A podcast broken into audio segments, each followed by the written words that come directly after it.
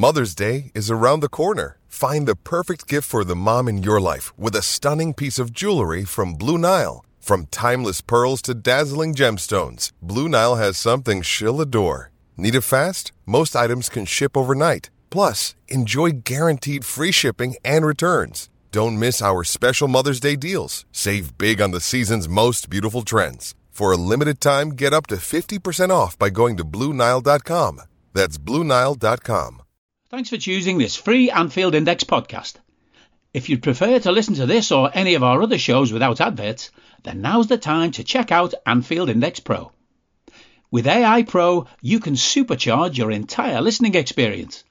You'll not only get all of our podcasts without the ads, but you'll have them far faster with our Quick Publish feature available exclusively for subscribers. AI Pro also puts you in the heart of our sound studio, with an option to listen to many of our shows live and interact with the podcasters in real time as the shows are recording. Upgrading couldn't be easier. AI Pro is available on all popular podcast platforms, and we have our own apps for Apple and Android. Just head on over to AnfieldIndexPro.com and get started today. Good morning, good afternoon, good evening, wherever you are, whatever you're doing. It feels like a long gap between saying this, but welcome to another post-conference presser at Anfield Index. So, ladies and gents, I'm your normal host, Dave Davis, here to walk you through an early Friday morning press conference, isn't it? From Jürgen Klopp ahead of the Bournemouth game, which is the Super Sunday 4:30 kickoff. And we will go through the normal people. So we'll talk through the questions, the answers around that were put to and were given by Jürgen Klopp specifically. We'll have a look back to the last game, which feels an eternity a season ago, doesn't it? But it's not. It was only about 10, 11 days ago against Fulham in the first leg. So we'll talk about the clues from that one. We'll also look at Bournemouth specifically and their threats. We'll give our normal prediction of the lineup, the formation, and the score and scorer. So you probably guess what the theme is. You know what's coming. All the questions were about, at the start, should say, injuries, weren't they? And it was always going to open after last night's Egyptian game with Mo Salah. Jurgen Klopp was quite honest about this because it was only a short while ago. We don't know anything. I spoke with him last night, though, and we know how it is with these injuries. He needs further assessment. We're all praying. We're all hoping for the results of that scan to be positive, aren't we? That's what they're doing now. Of course, in that moment, it was a shock, and we know how rarely Mo goes off, but I have no more info. I don't think he really told anything we probably didn't suspect. He was never going to get the scan that quickly, was he? We're never going to get the results. We are all praying. We're not only praying, we're probably being a bit greedy, let's be honest. We're also thinking, well, is there any chance he could come home that bit early and it's good? And people will look at things and think, oh, he had a few in like that season when we were, after the FA Cup, when he had that muscle strain and he was back for the Champions League final, all those types of things. We're greedy, we're Mo Salah, we know he's superhuman. So we are starting to think, could he just be back for like Chelsea or anything like that? But I think let's just hope it's what we class as positive news. And actually, the second question, which followed that up, injury news for other players. That's what we all wanted to hear, wasn't it? So it alluded to Trent, first of all. He said, Trent could obviously walk. And then I laughed on the catwalk and I giggled to himself because he did his Prada show, wasn't he? I'm sure we all saw that. It's all positive, but none of them are ready for this one. So no one's fit or no additional people back for Bournemouth. But it's all going in the right direction. No one's back for the Bournemouth game, but after for Fulham, maybe we'll see how the boys do. And then he named the people, which was great. Trent, close. Dom, close. Robbo, close. And yeah, Costas. He kind of mutter, but it didn't quite say Costas close. But we've got to take positives from that. So Trent close, Dom close, Robbo close. I think Robbo was probably the surprise name. We thought it'd be a bit longer, but he did mention expecting players back in first team training. To that, I don't know if that's more realistic for Robbo. That would be speculation. We can only go on what Jurgen Klopp said. So if we can get Trent back Szoboszlai back, I think that would be amazing, especially for Fulham, maybe a bit wishful thinking, but possible. But if we got back for the Chelsea game, we would be ecstatic, wouldn't we, in that regard? Then some interesting questions. I think I'll paraphrase it under that. First goal. You can see the first goal a lot. Are you looking to address that in these games? You kind of laughed it off and said, I don't like to talk too much about negative games. You know, it's flipping talking about being 1-0 down, as he was quite honest in that regard. I don't really like to talk about it too much. But in the end, we played 95 and 100 minutes sometimes. So the results are so important. I don't really know what Jono expects when he asks that question, but I kind of understand why. But what's he supposed to say? Yeah, that's the plan. And as he said, he kind of flippantly said about, oh yeah, maybe we'll just assume we're 1-0 down, then makes the reality easier. There is a point though. We have too often probably, we've had some good clean sheets and all that. The defence has done well, but we do sometimes concede that first goal, and we do sometimes get or seem slow to start playing, like at Fulham the other day. You won't always get away with it, but at the same time, how are you going to criticise boys too much who are top of the league, have one foot towards Wembley and the Carabao? You know, we've got all the things we could see at the moment. So I get why the question was asked, but what was expected, I'm not really sure. Better question then came in the form, and speaking of form, around Luis Díaz and his recent form, and he's getting better. Which is an interesting one from this, Jürgen. So Bobby, Mo and Salah, we were to talk about then. How often have we sat here talking about their dip, and we discussed it, but it's never really had a massive impact? If Lucho isn't playing great, he knows it, and I know it. It's about trust and faith and time. There's no doubt he'd be back, but that's just how it is. In general, we've not been struggling as a team in terms of creating and scoring, and after the most challenging moment of his life, he's back, he's good, and that's helpful. He cannot not smile when he's on the ball. I miss that, but the smile is back. I hope the smile's back. I mean, off the pitch, you can't even imagine what Luis Díaz has gone through, can you, in a recent period? I mean, even if you just looked at the last 12 months and, Lucho, how are you dealing with it? The issues with his father, the kidnapping. And people even forget, because they always talk about his father, but also, it was his whole family, wasn't it? His mum, even though she was released earlier, like the mental impact on that's huge. The injury, the reoccurrence of the knee injury, the second surgery. You never quite know how much does that have on the mindset. And also the ups and downs. I mean, he started those first two games of the season on fire, didn't he? 2 goals, 2 brilliant goals as well. So you think, is he going to absolutely fly? But there's been struggles since then. He has been woefully out of form. And just to be clear, the stuff off the pitch, the mentality is going to play a part. But sometimes before that as well, he was struggling. And when you look at it, his output, for goals and assists, it's lower than the other forwards. So out of the 5 senior ones, it's lower. Lucho, when he's cooking, is unbelievable. But there has been a dip in form. I mean, that Newcastle game gave us real hope, didn't it? It was like, this was like, they felt like the old Lucho. But then again, against Fulham, wasn't that great particularly. And you did worry, was that just a flash? So there's a real hope that we start to see more of the old Diaz. We're going to need him, like we need the other forwards at this time, especially with the Salah situation. But let's hope we really see that form back more than anything for Lucho. Also, an interesting question about Ibrahima Konaté and expectations around him, because, as someone said, against Arsenal, it was unbelievable, as the journalist mentioned. Said, true. I'm not too impressed, though. It's what I expect of him. Our last line did really well in all positions. Quansah was exceptional against Arsenal. Virgil's had a great season. Joe Gomez too.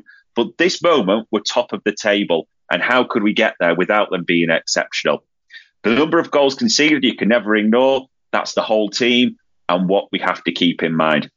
I get where the question was, and I get what it's alluding to, and I've got the answer. They're absolutely brilliant. The defence. I mean, let's focus on people. Konaté, he was unbelievable against Arsenal. He's been a beast for Liverpool recently. He really has. It's never ability. It's never normally form, so to speak, with Ibu. It's more he picks up injuries and can't play 3 games of the week, and it's the muscle strains. That's always the concern. And then he's got to build back in. And the other thing that's come up with Konaté is because of those injuries and the way Klopp's rotated it quite wisely, before the Matip injury, he's always found himself in almost the cup team, hasn't he? Because of the scheduling, the way to rotate and the concerns that way. The concerns about Konaté aren't about his ability and form. We're talking the best French centre-back in the Premier League. You can say what you want about Saliba. I'm not interested. The best French centre-back in the league. It's availability, isn't it? Which goes into being world-class.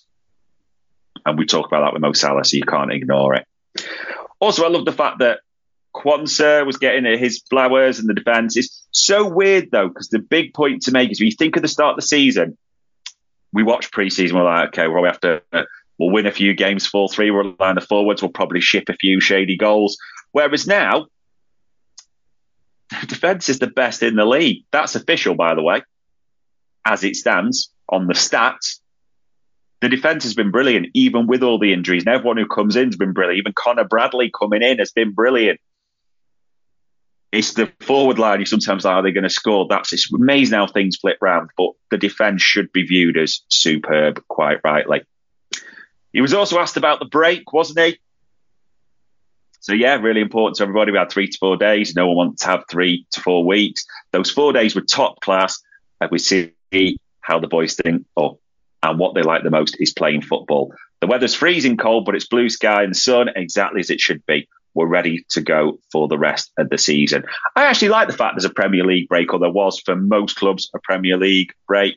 I think with the injuries and the things we've got, I don't understand how anyone could be sad about it. I know people miss off football and thinking that, but for Liverpool overall in the grand context, I think it was a great break, really was. Then James Pearce asked a fair question, a very fair question for anyone who says anything about if he spoke to Henderson, how's your reaction? Because he's got that move to Ajax, hasn't he? No, I didn't speak to him. I'm happy for him, though, as he looks happy, and that's the most important thing to me. I don't really read, but I've seen a few comments around, how dare he's done this, etc., etc. We have one life, and we have to make decisions. Sometimes our decisions are perfect, sometimes are different after he's made it. Football-wise, it's the start of something. It's not like it is here, but if he thinks it's better with him and his family and with Ajax and Amsterdam, it's a sensational club in a difficult moment. Ajax always play their best football when they combine talent with real experience, and you can go from there, from 5th place. They can then make steps. You will all have your Hendo opinions, which are not going to change for anyone. Be it on the last 12 months, the exit, the actions, it doesn't matter what I say. It doesn't really matter what you say to me. You'll all have your set opinions on Hendo. And I understand pretty much all of them, in essence, from what I've heard. I get the logic behind them all. Whether you agree with it or not, you should always look to see the logic from the other point of view if it's different to yours. With this, Jürgen Klopp's been pretty clear. You can tell the affection for the player. Not really much more to say on it than that. And it finished off with a question about Jarell Quansah, and how well he's done. I really liked what Jürgen said here. Jarell is one of those players, people knew he was a real talent, but you only saw his real face and he only showed that when he got close to the first team. Since then, he's only played good games. And if you look at the likes of Newcastle, he was outstanding in a difficult game. But since then, really good.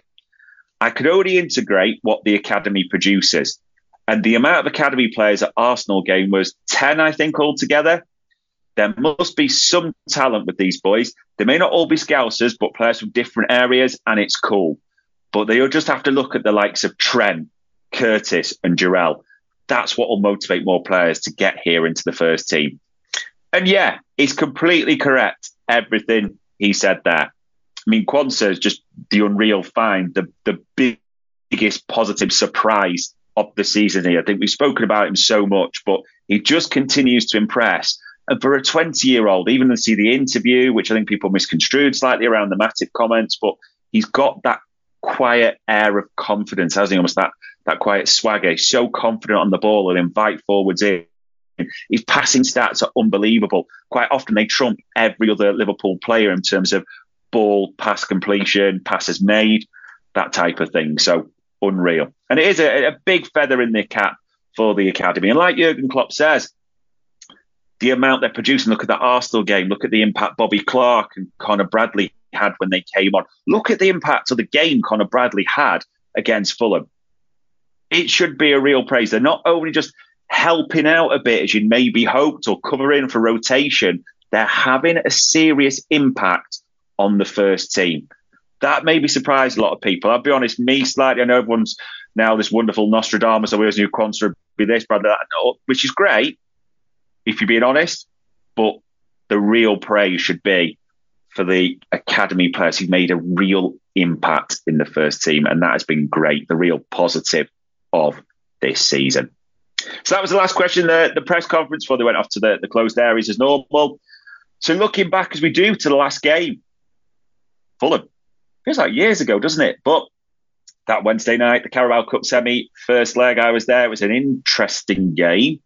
Went 1-0 down, didn't we? The Willian, a bit of a Virgil error, I think it's fair to say. I think Virgil quite looked on it that game. We knew he'd been ill, so I'll give Virgil van Dijk a pass every day of the week, just to be clear for that one. But Curtis Jones via deflection equalisers, and Cody Gakpo sticks in the winner. Honest thoughts on that one were that we did struggle a bit.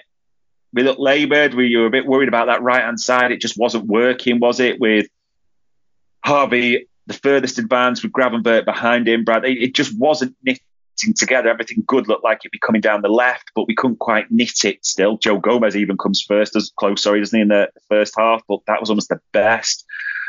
But then we moved it quicker, and we moved it quicker after the break, and it seemed to get better and better because the subs, Núñez and Gakpo, changed that game. Darwin on the left was unbelievable. Did it literally, everything he did was unbelievable. Passed it to a Fulham player at half the time, unbelievable. Skins a Fulham player, unbelievable. Touch, movement, stepping on the ball, unbelievable. That burst and the cut back for Gakpo, unbelievable. And Gakpo, good to see him getting his flowers as well. I mean, you forget, he's got the same stats now as Jota, hasn't he? 9 goals, 3 assists. Yes, a lot more minutes, but just quietly having a positive impact. And despite mentioning all these, I thought Connor Bradley was man of the match. I really did. Curtis Jones runs in very close, but in context, and maybe it's the youth, that sort of element, I just shaded it for Connor Bradley. He brought a real success, I thought, to the right-hand side. And yes, it helped when Gakpo went out there, which may be in the thinking possibly, but yeah, big positives to just win that one and have one foot in Wembley. Essentially, even if you just draw at Craven Cottage, you go to Wembley. Don't lose, you go to Wembley. That should, maybe be the thoughts, but we're not going to jump ahead there. It's Bournemouth on the weekend. And we talked about people playing their way in and out. No one's back, fortunately, for injuries. Maybe that's fortunate for some of the players, I think, that started, but we'll talk about that a bit more in predicted lineup and formation. And as we always talk about Bournemouth, the opposition, their threats, I don't know how to describe Bournemouth, because we see them 1 minute at the start, it's terrible. We see them as the season's gone on, okay. I've seen them have some brilliant games. I know people talk about, United away is easy to win, but no, it's not. It's not every team does it.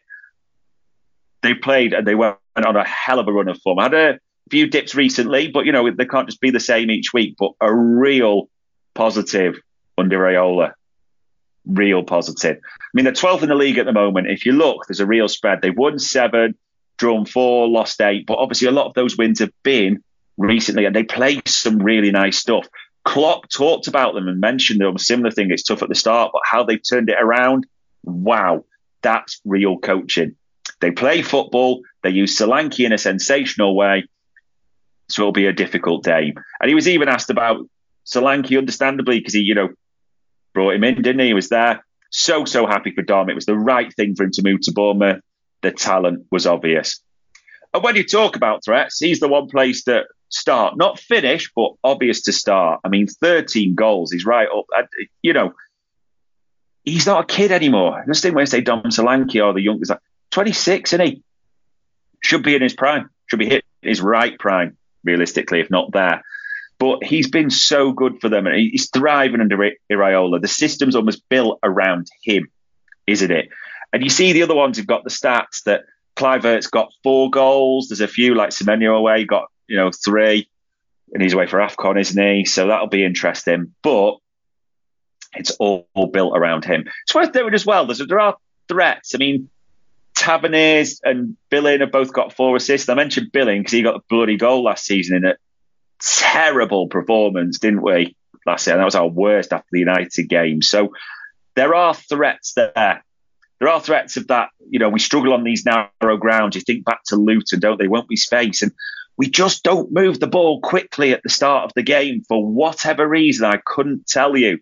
But we have to move it quick from the off, the narrow grounds. Because if they get 1-0 up, it just becomes tight and you start to worry about options. Have we got the answers? All those types of things. I know we found them a lot of the time, but it is just that concern. There are threats. This is also, because we've been top for so long, Arsenal play, don't they, before us? So we could well, just be looking over our shoulders. Let's put it that way.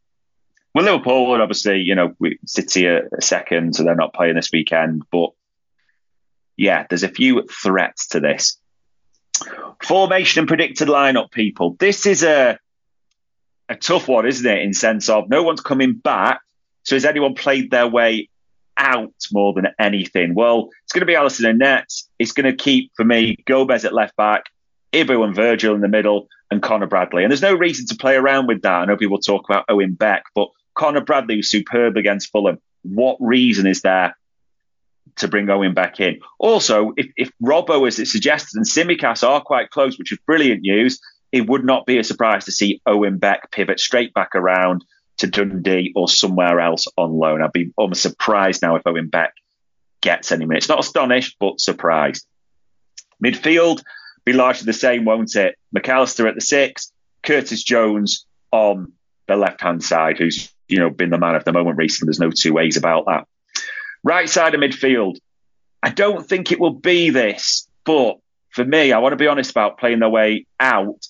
That Grav Elliott right-hand side didn't work against Fulham. And it's young, it's dip, it's a new league, all those types of things. It's just not quite happening for Ryan Gravenberg at the moment, is it, in all honesty? So I would personally, on this narrow pitch and the style, if you're going to play Harvey Elliott on the right side of midfielder, this is the game for me. He would be my right-sided, creative midfielder. There is elements of, the headless chicken and the press, but it's a narrow pitch. And this may just, when you need someone to just make something happen, start, and then you've got Grab on the bench for me. That is how I would start it. Which then I think a lot of people will have had Elliott, and I wouldn't be surprised if Elliott is the right-sided forward, but how does the forward line line up in that regard? For me, Núñez on the left, Jota in the middle, Gakpo on the right. Just from what I'm seeing at the moment, Núñez on the left looks deadly. Absolutely deadly at the moment. He got 2 assists the other night. From the sounds of it, he probably would have started in one of the positions, Klopp said, if he didn't have cramp. He mentioned that in the previous after-match presser, didn't he? In the middle, Jota. Link it, the smartest of the forwards, shall we say, that's left. It just looked better the other night, especially against Fulham, when Jota was in the middle, linking it all together. And people are going to say, well, what about Diaz and all that? Gakpo on the right, and we haven't really found an answer, so to speak, with Salah being away. He looked all right there for me. I know people won't agree with that, and I don't understand that. And people even say Diaz did, well on parts of the game against Arsenal, but that would be my forward 3. Then it also means you've got Gravenberg and Diaz to come on. Real options if you need to make things happen, chase it, so to speak, as well, because the injuries are still there. And yes, they're coming back, which is great news, but it doesn't look like we've got anything else really we can do, I'd say, against Bournemouth in a massive game. It's a just win. It is a just win. I genuinely do not care if we're third. If we do one of those scruffy 1-0, scruffy 2-1s, that's all that matters. It's a result. That's all that it is. Result and don't get any more injuries. That's all you should really be hoping for. If we play well, great. But you win, and then you've got the Carabao second, Chelsea to focus on, etc. as well. So that is going to be, for me, how I see it. And with that in mind, I'm expecting it to be scrappy. I'm expecting it to be tough. I'm expecting a scrap in that green and white kit. However, I'm going to go 2-1 for us. And I'm going to go Diogo Jota to score. Don't know if it'll be first goal, but it wouldn't surprise me either. But I wouldn't bet against Jota here at all. Okay, so 2-1, take a win, a scruffy win, however we can get it with no injuries, people coming back. That will make for a happy Sunday for everyone and into the next week. So, ladies and gents, all it leaves me to say is that was another post-conference presser at Anfield Index. We hope you enjoyed listening to this Anfield Index show. Please be sure to subscribe to our channel so future podcasts find their way to your device automatically. There's nothing quite like fan engagement, and we'd love to know what you think of anything discussed on this show. The best way to get in touch is over on our free Discord community, where both podcasters and listeners debate the hottest LFC topics 24/7.